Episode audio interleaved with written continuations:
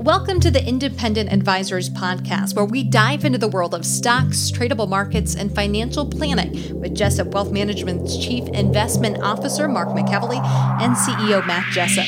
You'll hear tips, tricks, and strategies to address your financial well being, and most importantly, conveyed in a way that everyone can understand. Here are your hosts, Mark and Matt. Hey everyone, welcome to episode number 145 of the Independent Advisors Podcast, where Matt Jessup and I, Mark McEvely, bring you everything you need to know from the past week in the world of financial markets and financial planning. So, good morning, Matt. Good morning, Mark. How you doing? Great. Good.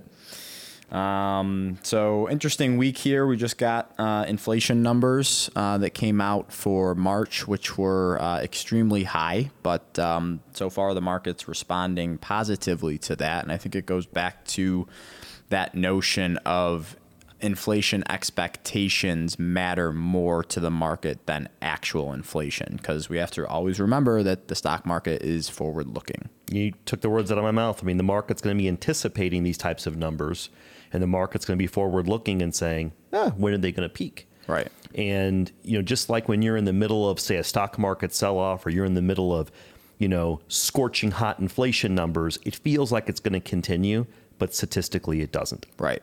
Right. So we before we dig into that a little bit more, we'll go over uh, the performance for the month and the year of the major indexes that we track, and these numbers are as of the market close on April 11th.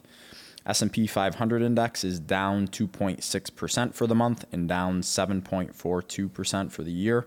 The Dow down 1.07% for the month and down 5.6% for the year.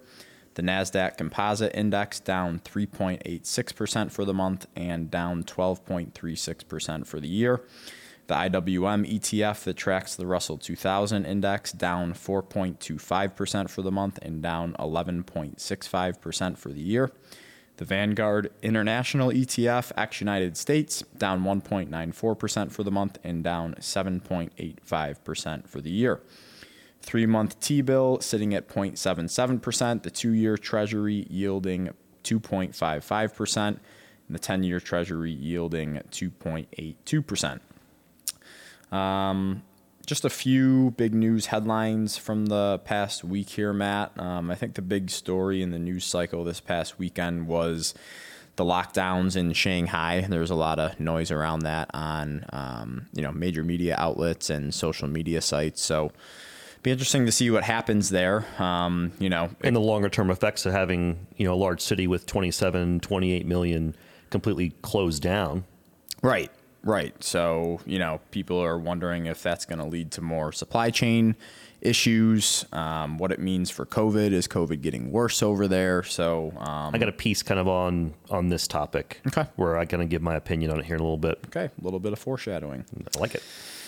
Uh, and lastly, as we kind of alluded to already, inflation numbers came out this morning. Um, inflation accelerated to 8.5% in March as higher energy prices and food costs hit consumers. Um, again, the market is responding positively, at least today so far. Uh, it's about just after 11 o'clock in the morning on April 12th. So we'll see how uh, the market finishes the rest of the day and the rest of this shortened holiday week. Yeah, I mean, inflation, we got to remember on the consumer price index, the largest component, roughly a third of it, is shelter. And with um, interest rates on mortgages going up, housing starts, you know, the highest they've been since 06, you know, those prices, you know, have some headwinds. And that should hopefully help those inflation numbers looking forward from today. Right. You know, the other big component obviously is food. And if you dive into the subcomponent of food, one of the largest components of inflation there is energy cost, the cost of diesel fuel to transport that food from, you know, the where it's created or grown to where it is actually, you know, consumed. If you start to have some prices in diesel come down as well, that is also really going to help this inflation picture. Yeah. So when you're in the middle of it, it feels like it's not going to get better anytime soon. But it's surprising how quick these things can turn. Yeah. Yeah, for sure. Moving on to tweets, articles, and research from the week. Uh, the first thing I have is an article written by Max uh, Kirouac. I think I'm saying that right on Modern Money. Uh, title, or excuse me, and this was on March 25th, titled "Why Do Gas Prices Rise Quickly but Fall Slowly?" So I think this is kind of a phenomenon that a lot of people are scratching their heads about. Matt, they're like, "Well, of course, when when oil rises, then gas prices go through the roof, but when oil prices come down." Gas prices don't reflect that like they do on the way up. So uh, I thought this was a pretty good piece. Okay. So Max starts off by saying it does feel like prices at the pump rise whenever crude oil is climbing, but are much slower to fall when crude prices are retreating. Oil prices jumped about 40% when Russia invaded Ukraine to a high of over $130 a barrel. Gas prices quickly followed suit. In Winnipeg, Manitoba, gas rose from 149 per liter to 173 per liter between February 21st and March 9th. They've stayed that elevated level at that elevated level despite oil falling from 94.79 per barrel as of March 15th.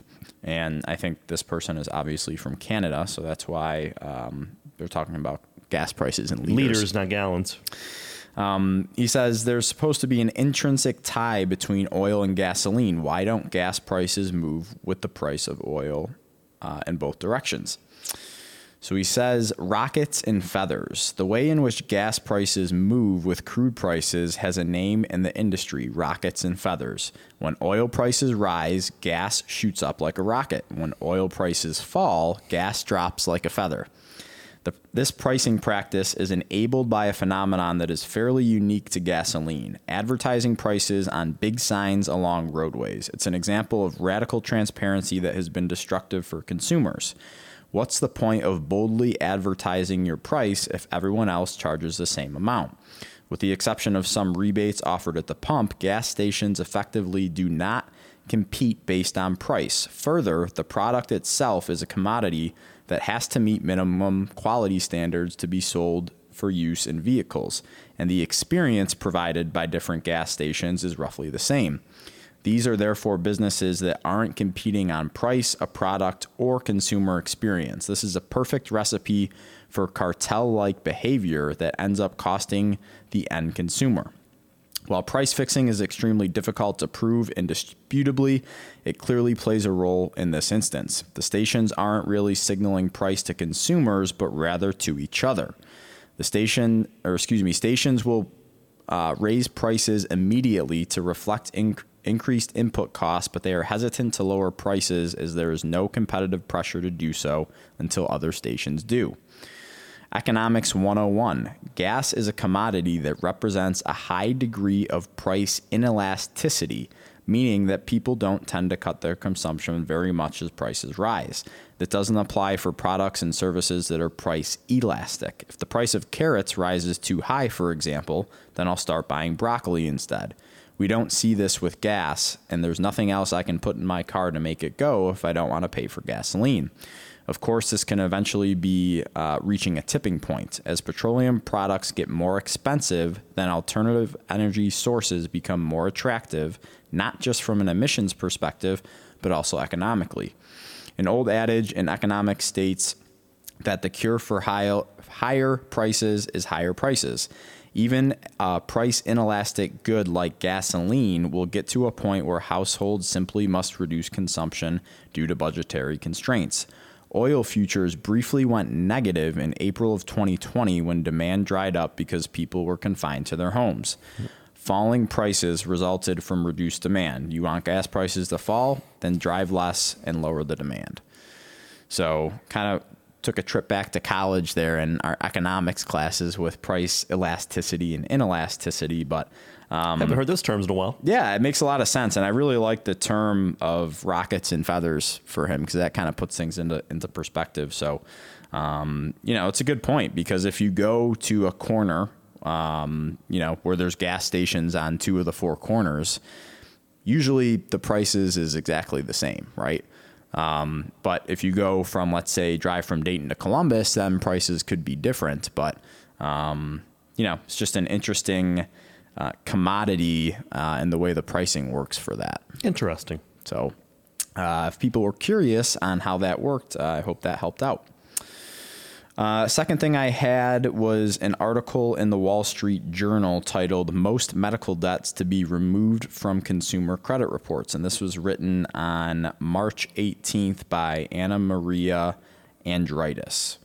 So, um, starts off by saying the biggest credit reporting firms will strip tens of billions of dollars in medical debt from consumers' credit reports, erasing a black mark that makes it harder for millions of Americans to borrow. Equifax and TransUnion are making broad changes to how they report medical debt beginning this summer.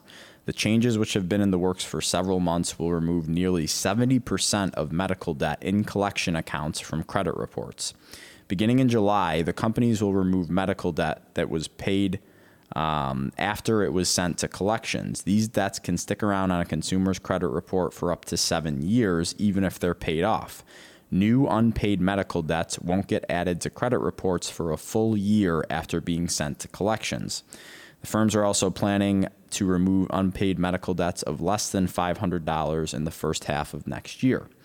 Medical debt is a huge burden for many Americans, and emergencies and unexpected diagnoses often result in giant bills that can easily overwhelm people who otherwise would never miss a debt payment.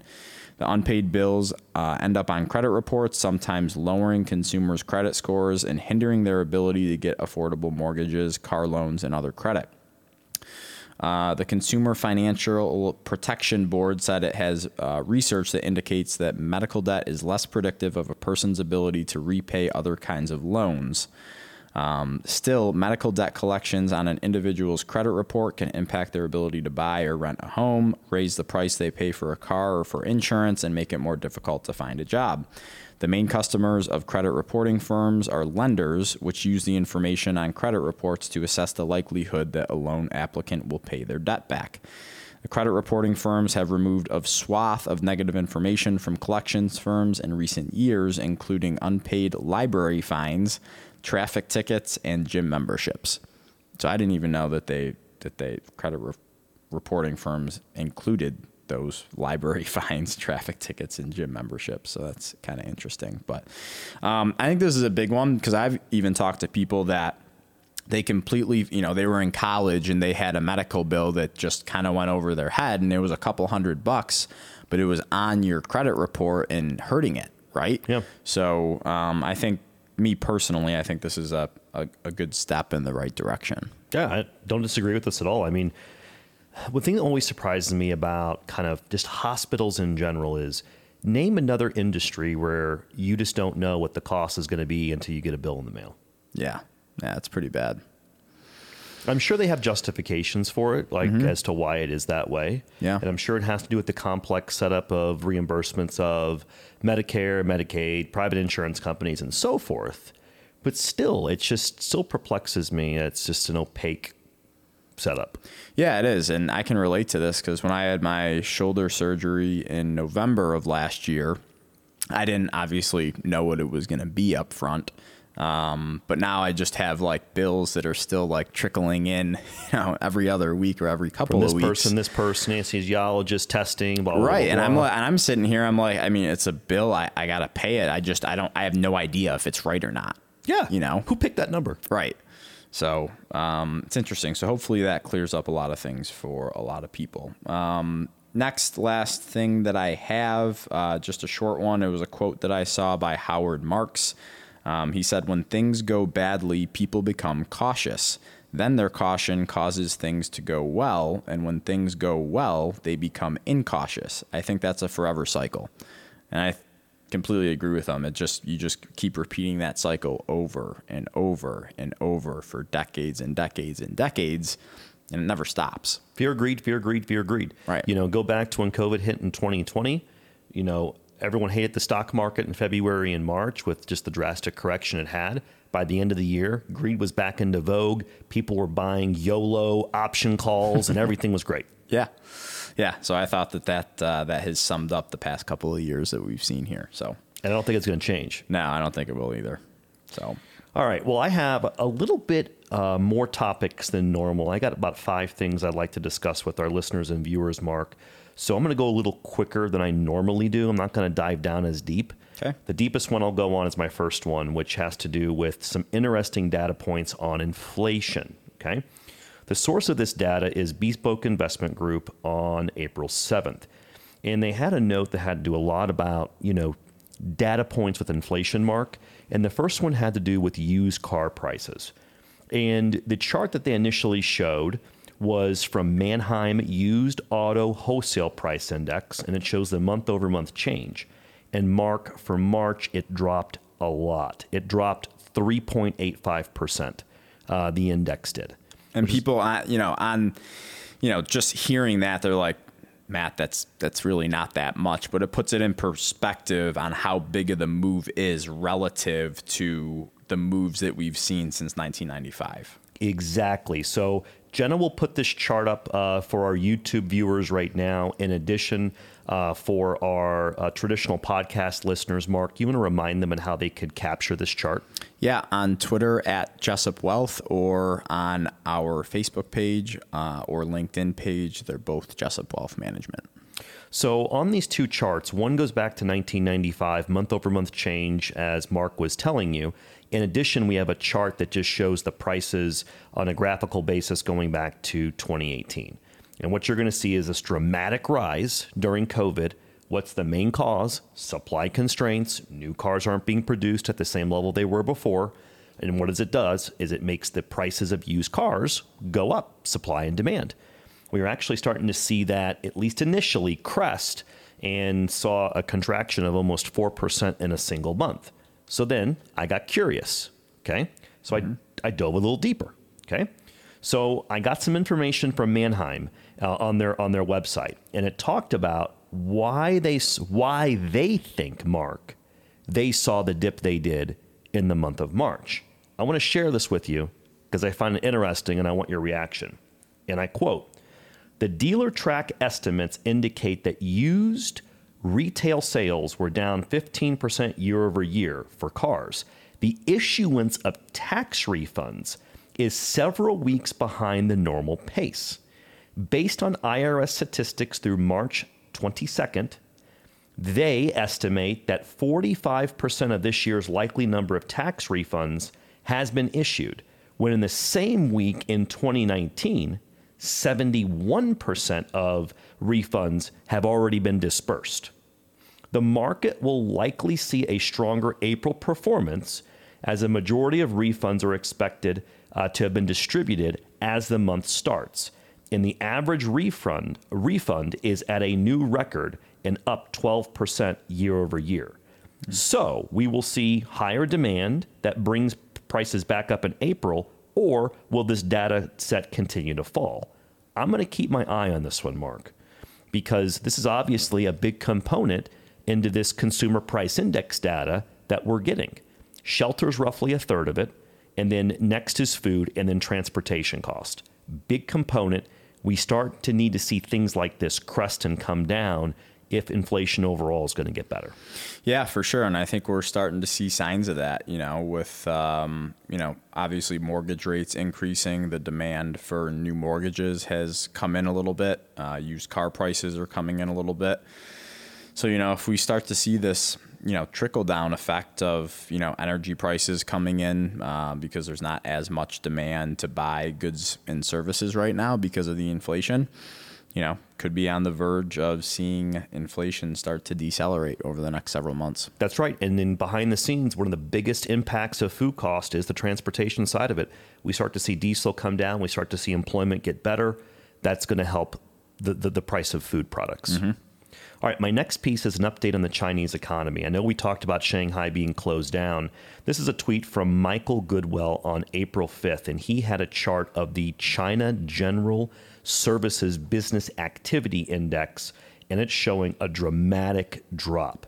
And I don't use that word lightly. I mean, 50 uh, is a number that indicates anything higher than that shows an expansion mark. Anything lower than that shows a contraction. I mean, it came in at 42, and this is extremely abnormal. Um, Jenna will put up the chart for our YouTube viewers right now, and for those listening on traditional podcast, you can get this chart from our show notes. It goes back to 2008. Uh, you know, we haven't seen quite a contraction like this. Uh, only other time was during the COVID shutdowns. Mm-hmm. Now, so if you, it definitely caught my eye, and there's a couple uh, things it made me think about. First, I want to talk about a point that I made several weeks ago on the podcast. First, how long can China afford for oil prices to be above $100 globally before it starts to hurt their export driven economy? In addition, as you talked about earlier, the country is still attempting to have a zero COVID policy, which they seem to be struggling in maintaining.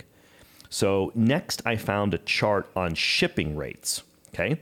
And one thing I talked about on the podcast previously is the cost to ship goods, especially internationally, say from China to the US or China to, to Europe. That's also falling off a cliff on the cost side. This chart will also be in our show notes, and it's going to show the cost for a 40 foot um, container. Okay. And so this definitely seems to be normalizing after major supply disruptions. Are we going to have some supply disruptions from having such a major city like Shanghai shut down for a week? It's very possible. But I think what I'm starting to see the tea leaves of is these middle market wholesalers are starting to get inventories back to more of a normal level. That's what the data is kind of indicating to me. And if I had to give you my best guess, this is my personal opinion. I think the peak point peak point of pain for inflation and supply chain issues is still sometime this second quarter that we're in. Is it going to be in April? Is it going to be in June? It's anyone's guess. It's a purely personal opinion based upon the data I'm seeing. And, you know, we'll see if this plays its way out the way I'm thinking it will. But as employment gets better, the supply chains get better, as the Fed continues to hike rates, as the consumer shows constraint on prices, the cure for high oil prices, the cure for high prices in general is high prices. Mm-hmm. And I think you're going to start to see things get better after this quarter. We'll see if I'm right. Yeah, well, it's con- encouraging to see you know more data like this, like shipping containers begin to roll over and not be as costly as it was. I mean, you know, just in 2021 to ship you know 40 foot container from Shanghai to New York, it was just over sixteen thousand dollars, and now it's down to less than twelve thousand dollars. So, you and pre-COVID, where was it? Tell them. Uh, pre-COVID, is like three and a half thousand dollars. Yeah, that's crazy. Yeah. yeah. And so what you're also having is probably additional inventory of ships probably coming online. You know, you have I don't need it right away. I'm willing to wait to pay a lower rate. All that stuff comes into play. Yeah. And as the wholesalers get restocked, you know, they don't need it as quick. The middle market. So I'll be curious to see how this plays its way out. Again, when you're in the middle of it and you see these headlines, inflation feels like it's not going to get better anytime yeah, soon. Yeah, scary. Scary. So, uh, three more items. Next, let's not forget that April is usually a seasonally strong month. It's been a bad start to April, but you know we also forget about how strong the last two weeks of Q1 was. It was really strong. So you have a little bit of profit taking here, and I'm insinuating next that you know we have earnings season right around the corner. So what do we have happening? We have companies reporting the first quarter earnings. And I think there's a lot of disconnections and a lot of names between fundamentals and the reality that their prices are trading at. And so if we look back in history going back to 1964 mark for the S&P 500, April tends to be one of the stronger months. On average, it's up 1.7% and it's positive 74% of the time. Mm-hmm. Now, we are not in normal times. This is very abnormal the way the market has been since COVID hit. And so, am I trying to insinuate that we're going to be up this month? No, but we're in a seasonally strong period. I think there's a lot of cash on the sidelines. And if companies can surprise on earnings, I think that, you know, you could see prices head higher. We'll see if that ends up happening. Okay? Because mm-hmm. it could work the opposite way. Right. Right. Now, the next thing is I have as a point is what does Wall Street, the quote unquote sell side view of the potential upside in price targets? So for those that are, I'd say, are more kind of advanced in, in, in investing in general, a lot of firms will come out with research on companies and they will post what they feel is their 12 month price target. Okay. So I'm going to arbitra- arbitrarily pick one of the largest size companies by market cap, Apple. And this is not a recommendation for or against the name. But what's what happens a lot is firms will come out and say, I think the 12 month price target on this name is X amount. Okay. Which tends to be absolutely useless looking back at it. But That's right. And so what this what this is, this is a chart from top-down charts on April 6th. And it's no surprise that the heavier hit sectors of the market, things like communication services, consumer discretionary, information technology, have the largest difference between current prices versus Wall Street's projected target over the next 12 months. Now, my point here is tread carefully. This should not be your sole single data point to make a decision whether to buy or sell a security, right? This should be a data a data component of many things that you're considering before an investor buys or sells a security. So I saw this and it's kind of like a word of caution mark and you can probably talk a little bit deeper about it. I just didn't want people to see this type of news, see these price targets, take them as this is, you know, biblical, this is going to happen. Will you talk a little bit deeper about this? Yeah, well, I, I don't think this should be surprising to anybody because you know the highest uh, price target sectors right now are communication services, uh, consumer discretionary, and and tech, and all three of those sectors have gotten smacked over the past half a year. Sure. Right. So this this shouldn't be as surprising. Um, you know, shouldn't be surprising at all, really, to anybody. But you know, just to, to, to play the other side of it too, it doesn't mean that they can't keep going lower and going Absolutely. lower relative to the S and P 500 too. So, um, you know, and over on the right side of this chart, energy has the lowest amount of upside from price targets. But again, that doesn't mean that energy prices can't keep going higher or energy stock prices can't keep going higher, right?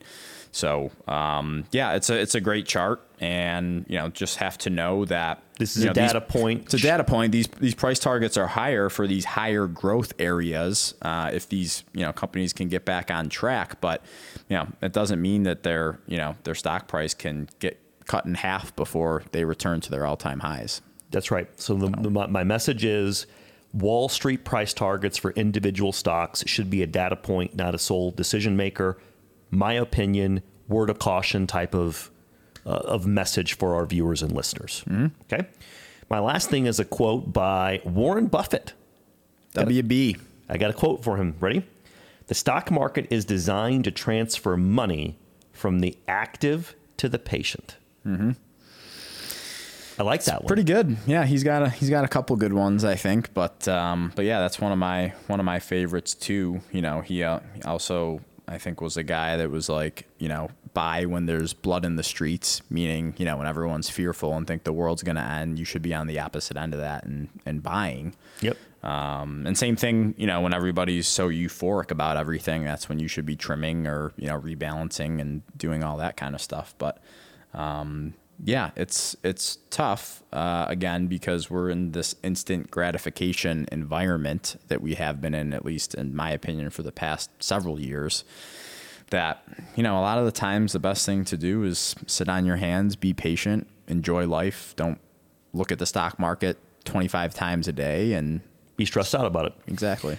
So one thing I'm going to try to dig up over the next couple of podcasts is um, J.P. Morgan does a research piece about the average, the true average return of an individual investor versus what the S&P has done. And I think they've been doing this research on this piece for a couple of decades. And I found an old chart of it, and I got to find a newer one.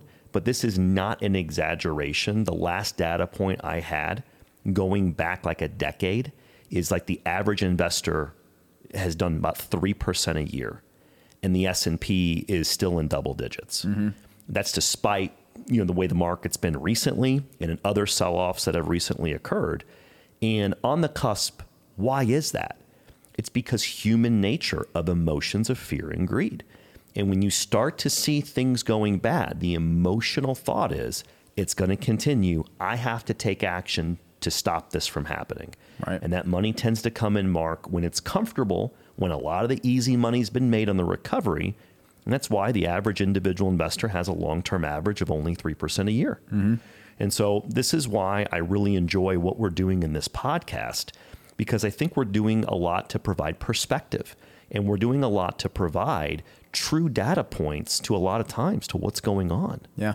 And so when I see quotes like this, it's a good kind of reminder that there's nothing wrong with being patient. Mm-hmm. The biggest advantage you have as an individual investor is the time horizon that's on your side. When someone retires, they don't need all that money in two or three years. They're taking most likely systematic monthly income, but the advantage you have is the time on your side. I just want to keep reminding people about that. Yeah, yeah, and that's why it's so it's so important to start early. Every you know, we've probably said this a billion times on here before, but the biggest regret that people have that we talk to is I I wish I started earlier to give you that length of runway to be able to make changes in a positive manner that when you're in retirement, you don't need, you know, all of that money all at once. That's right. So, As we uh, wrap up, I know uh, we're going to invite Taylor on the podcast next to do the financial planning topic of the week. Mark, is there anything you would like to personally end with before we invite Taylor on?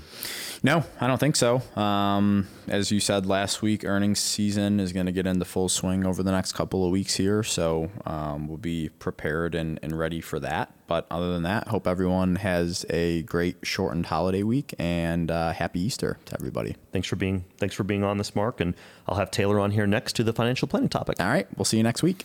So as uh, Taylor switches seats here uh, with Mark, uh, for those of you that are uh, new to hearing Taylor's name, uh, Taylor Ledbetter is one of our wealth advisors at our at our firm.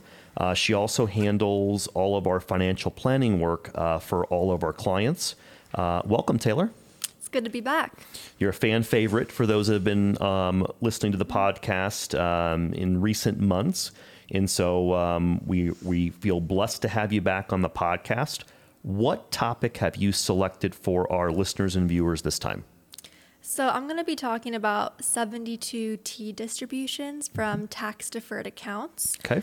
And the article I read was by Michael Kitces, and it's mm-hmm. called Strategies for Maximizing Rule 72T Early Distributions. Okay. And I'm going to kind of make this into two parts because the article I read was extremely complex and mm-hmm. long. So today I'm just going to overview what a 72T payment is and go over different methods. And then next time I'm on, I'm going to talk about strategies to maximize those payments um, and just some new policies that came into place this year. Great. I look forward to this. So, an overview of the 72T payments. When you withdraw money from a tax deferred retirement account prior to age 59 and a half, so it's going to be a 401k or a traditional IRA, you are taxed at your ordinary income tax rate, and you also have a 10% early distribution penalty.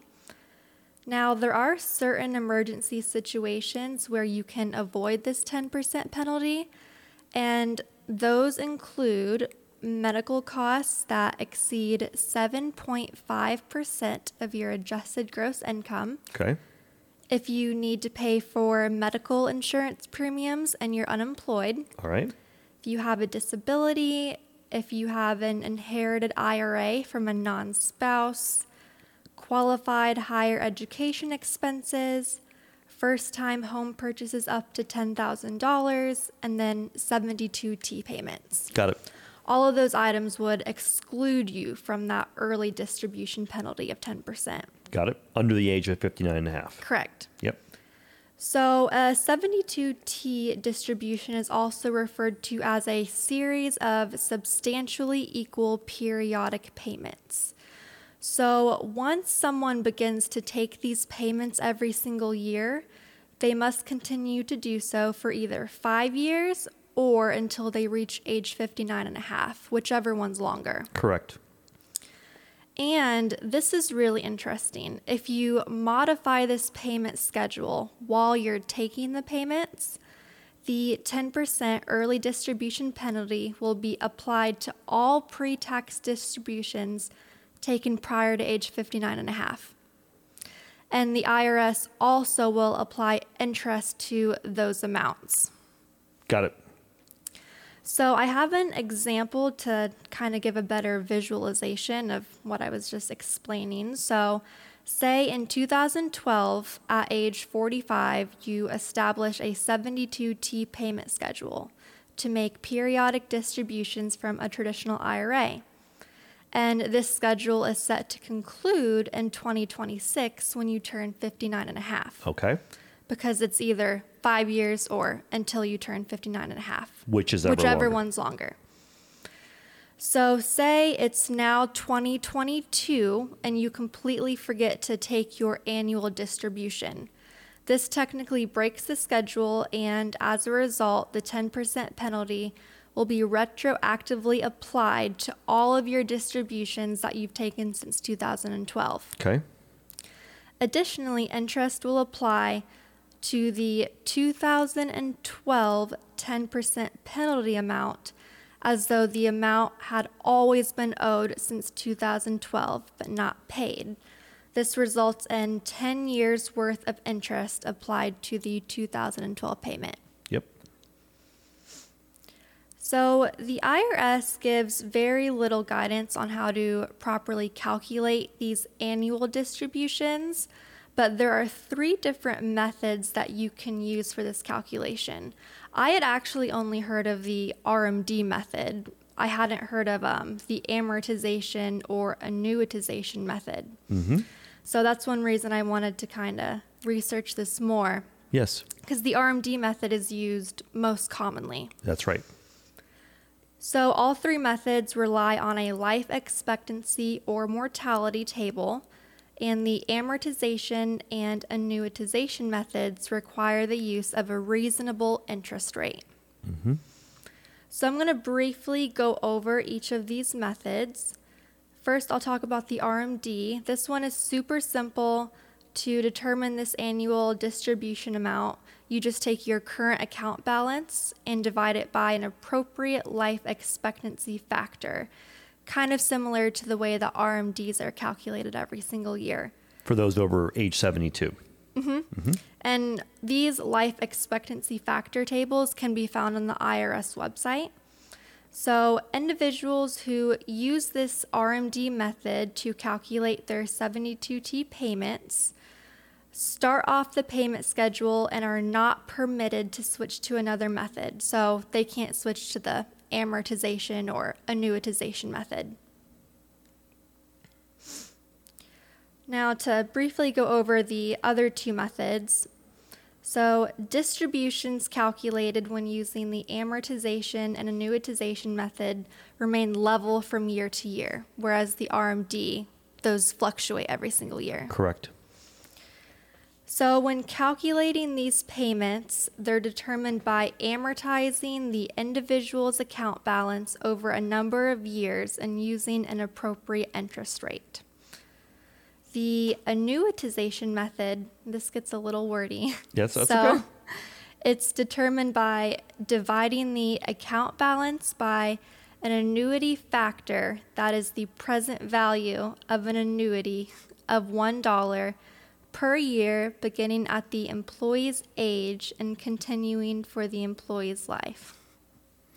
And that's how that calculation is determined. Yeah, I mean, to kind of simplify that, you look at the annuity factor table that's on the IRS website and correlate that with the age of the employee and then divide that by the account balance. Got it. And so, are you going to talk about this a little bit deeper next week as well? Yeah, so I'm going to just, the article goes through different strategies to maximize those payments. And there's a new policy that came out in 2022 that really affects these, these two methods, not the RMD method. Um, because when calculating these payments, I actually had to use a financial calculator. The IRS doesn't have any kind of formula for calculating those payments. Um, so, like I said, you just use life expectancy factors, reasonable interest rates. Um, there's no straight formula for Got it. these payments. So, And again, this comes into play for people that want to retire or take systematic income before 59 and a half. And this is an efficient way for them to do it and avoid that 10% penalty. It's a real it's a really simple concept. When you dig into the details, it gets really complex. Yeah, and how you actually set it up and what that annual amount is. Right. Yeah. And just kind of a preview when I come on next time and talk about the different policies, um, it has actually increased the amount you can take by a pretty significant amount. Yes. I mean, I saw some examples where the payments you can take more than doubled when compared What to what you were able to take mm-hmm, before. right. I like the flexibility they added into it. I think it's great. Mm-hmm. Yeah, so I just wanted to come on here and kind of talk about the three different methods because I feel like Introduce the concept. Yep. yeah, the first the RMD method is what's talked about the most. So Yeah, and I think even beyond that, I think most people don't know there's an option to get mm-hmm. systematic annual income before 59 and a half and avoid that 10% penalty. Mm-hmm. So I think just the the introduction of what a 72T distribution is is going to be I think opening mm-hmm. uh, opening a lot of eyes for those people who listen to the podcast below that age. Mm-hmm. Yeah. I agree because I mean I've said this before, but everyone's situation is so individualistic. So this may work for some people, but not for others. No, I think this is great, Taylor. So we'll definitely have you on for the next podcast to continue this conversation on 72 Ts. And what I really like about this, this is one of those series with you that we can reference with clients who want to learn more about this topic. So thank Yeah. you for being a part of this. Yeah, you're welcome. So uh, we just have one listener question, Taylor, and I'll kind of address it. This question is from Carrie. It has to do with a question regarding a bill that is currently going through Congress. And this bill is called the American Innovation and Choice Online Act. And this is starting to really scare big cap tech. And it's really targeted towards the likes of uh, Microsoft, Apple, Amazon, Google, Facebook. You know, these companies have developed kind of their own systems, and you know, um, the Congress is making an argument, or certain members of Congress are making an argument that it is a hindrance to competition. And so, my reply for you, Carrie, is you know, these bills will most likely change a lot before they ever get to the president's desk for a signature. And um, it's tough to make investment decisions based upon either you know speculation or speculation of what a bill is going to end up looking like. And so, with that being said, um, you know, my reply is yes, we are aware that this bill is currently being debated and discussed right now in Congress. But ultimately speaking, you know, this is something that, you know, we're going to wait ultimately to see what the actual details end up being. And my last point for you, Carrie, is uh, these companies are very smart and they're most likely going to form workarounds. And the best analogy I can provide is um, a country or a state that enacts very, let's say, hardcore tax policy. The wealthy are going to find a way, Taylor, to avoid those taxes one way or another. Either the money's going to be, they'll move residency. I mean, why do you think so many people are leaving the high tax states and going to places like Florida, Texas, Tennessee? Or if it's a if it's a nation doing it, you'll have the wealthy people move the money offshore. It's no different when I think it comes to kind of this this big cap tech innovation side of it. And you know, if if they're going to find their workarounds, they have deep pockets. They're going to find ways to still make a buck. Mm-hmm. And even if there is, let's say, disruptions to their business on a short term basis. So, with that being said, uh, my reply is uh, we're aware of it, we're watching it, but we're not going to make decisions until we actually know what it ends up being, and those can really be clarified as to how they're going to financially impact these companies. So that's my kind of reply to, to Carrie on this. Anything, Taylor, you want to add to that? No, I mean I agree. You can't make decisions now based on something that's still being worked on. So. Exactly, and we can see a lot of changes in it. Just like when they were debating tax bills, you know, uh, over the past couple of years, they were talking about some serious uh, tax hikes that didn't actually end up happening. So we'll see if, if if this has a lot of bark and no bite, or it does. Yep. Good way of It'll saying it? Yeah, it'll all work out for the best. Yeah. So uh, I'm going to go ahead and sign us off, Taylor. Thank you again for being a part of the financial planning topic of the week. And listeners and viewers, thanks for being a part of episode 145 of the Independent Advisors podcast. We hope you have a wonderful rest of your week, and we will see you next week.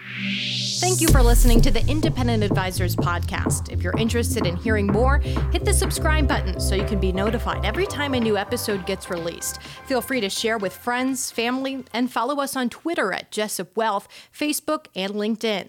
Mark and Matt will continue to share beneficial information on these social media sites. Also, check out the podcast tab on their website. That's www.jessupwealthmanagement.com. There you'll find links to every episode of the Independent Advisors. Have questions or topics you want to discuss on the show? Message us on Twitter, LinkedIn, or send an email with the words questions and topics in the subject line to inquiries at jessupwealthmanagement.com. We'll talk about it right here on the podcast. Certain sections of this commentary may contain forward looking statements based on reasonable expectations, estimates, projections, and assumptions. Forward looking statements are not guarantees of future performance and involve certain risks and uncertainties which are difficult to predict. All indices are unmanaged and are not available for direct investment by the public. Past performance is not indicative of future results. This podcast is provided for general informational purposes only and does not constitute either tax, legal, or financial advice. Although we do go to great lengths to make sure our information is accurate and useful, we recommend you consult a tax preparer, professional tax advisor, financial advisor, or lawyer regarding your specific circumstances. Investing involves risk, including the loss of principal. No strategy can guarantee any objective or goal will be achieved. Advisory services offered through Commonwealth Financial Network, a registered investment advisor.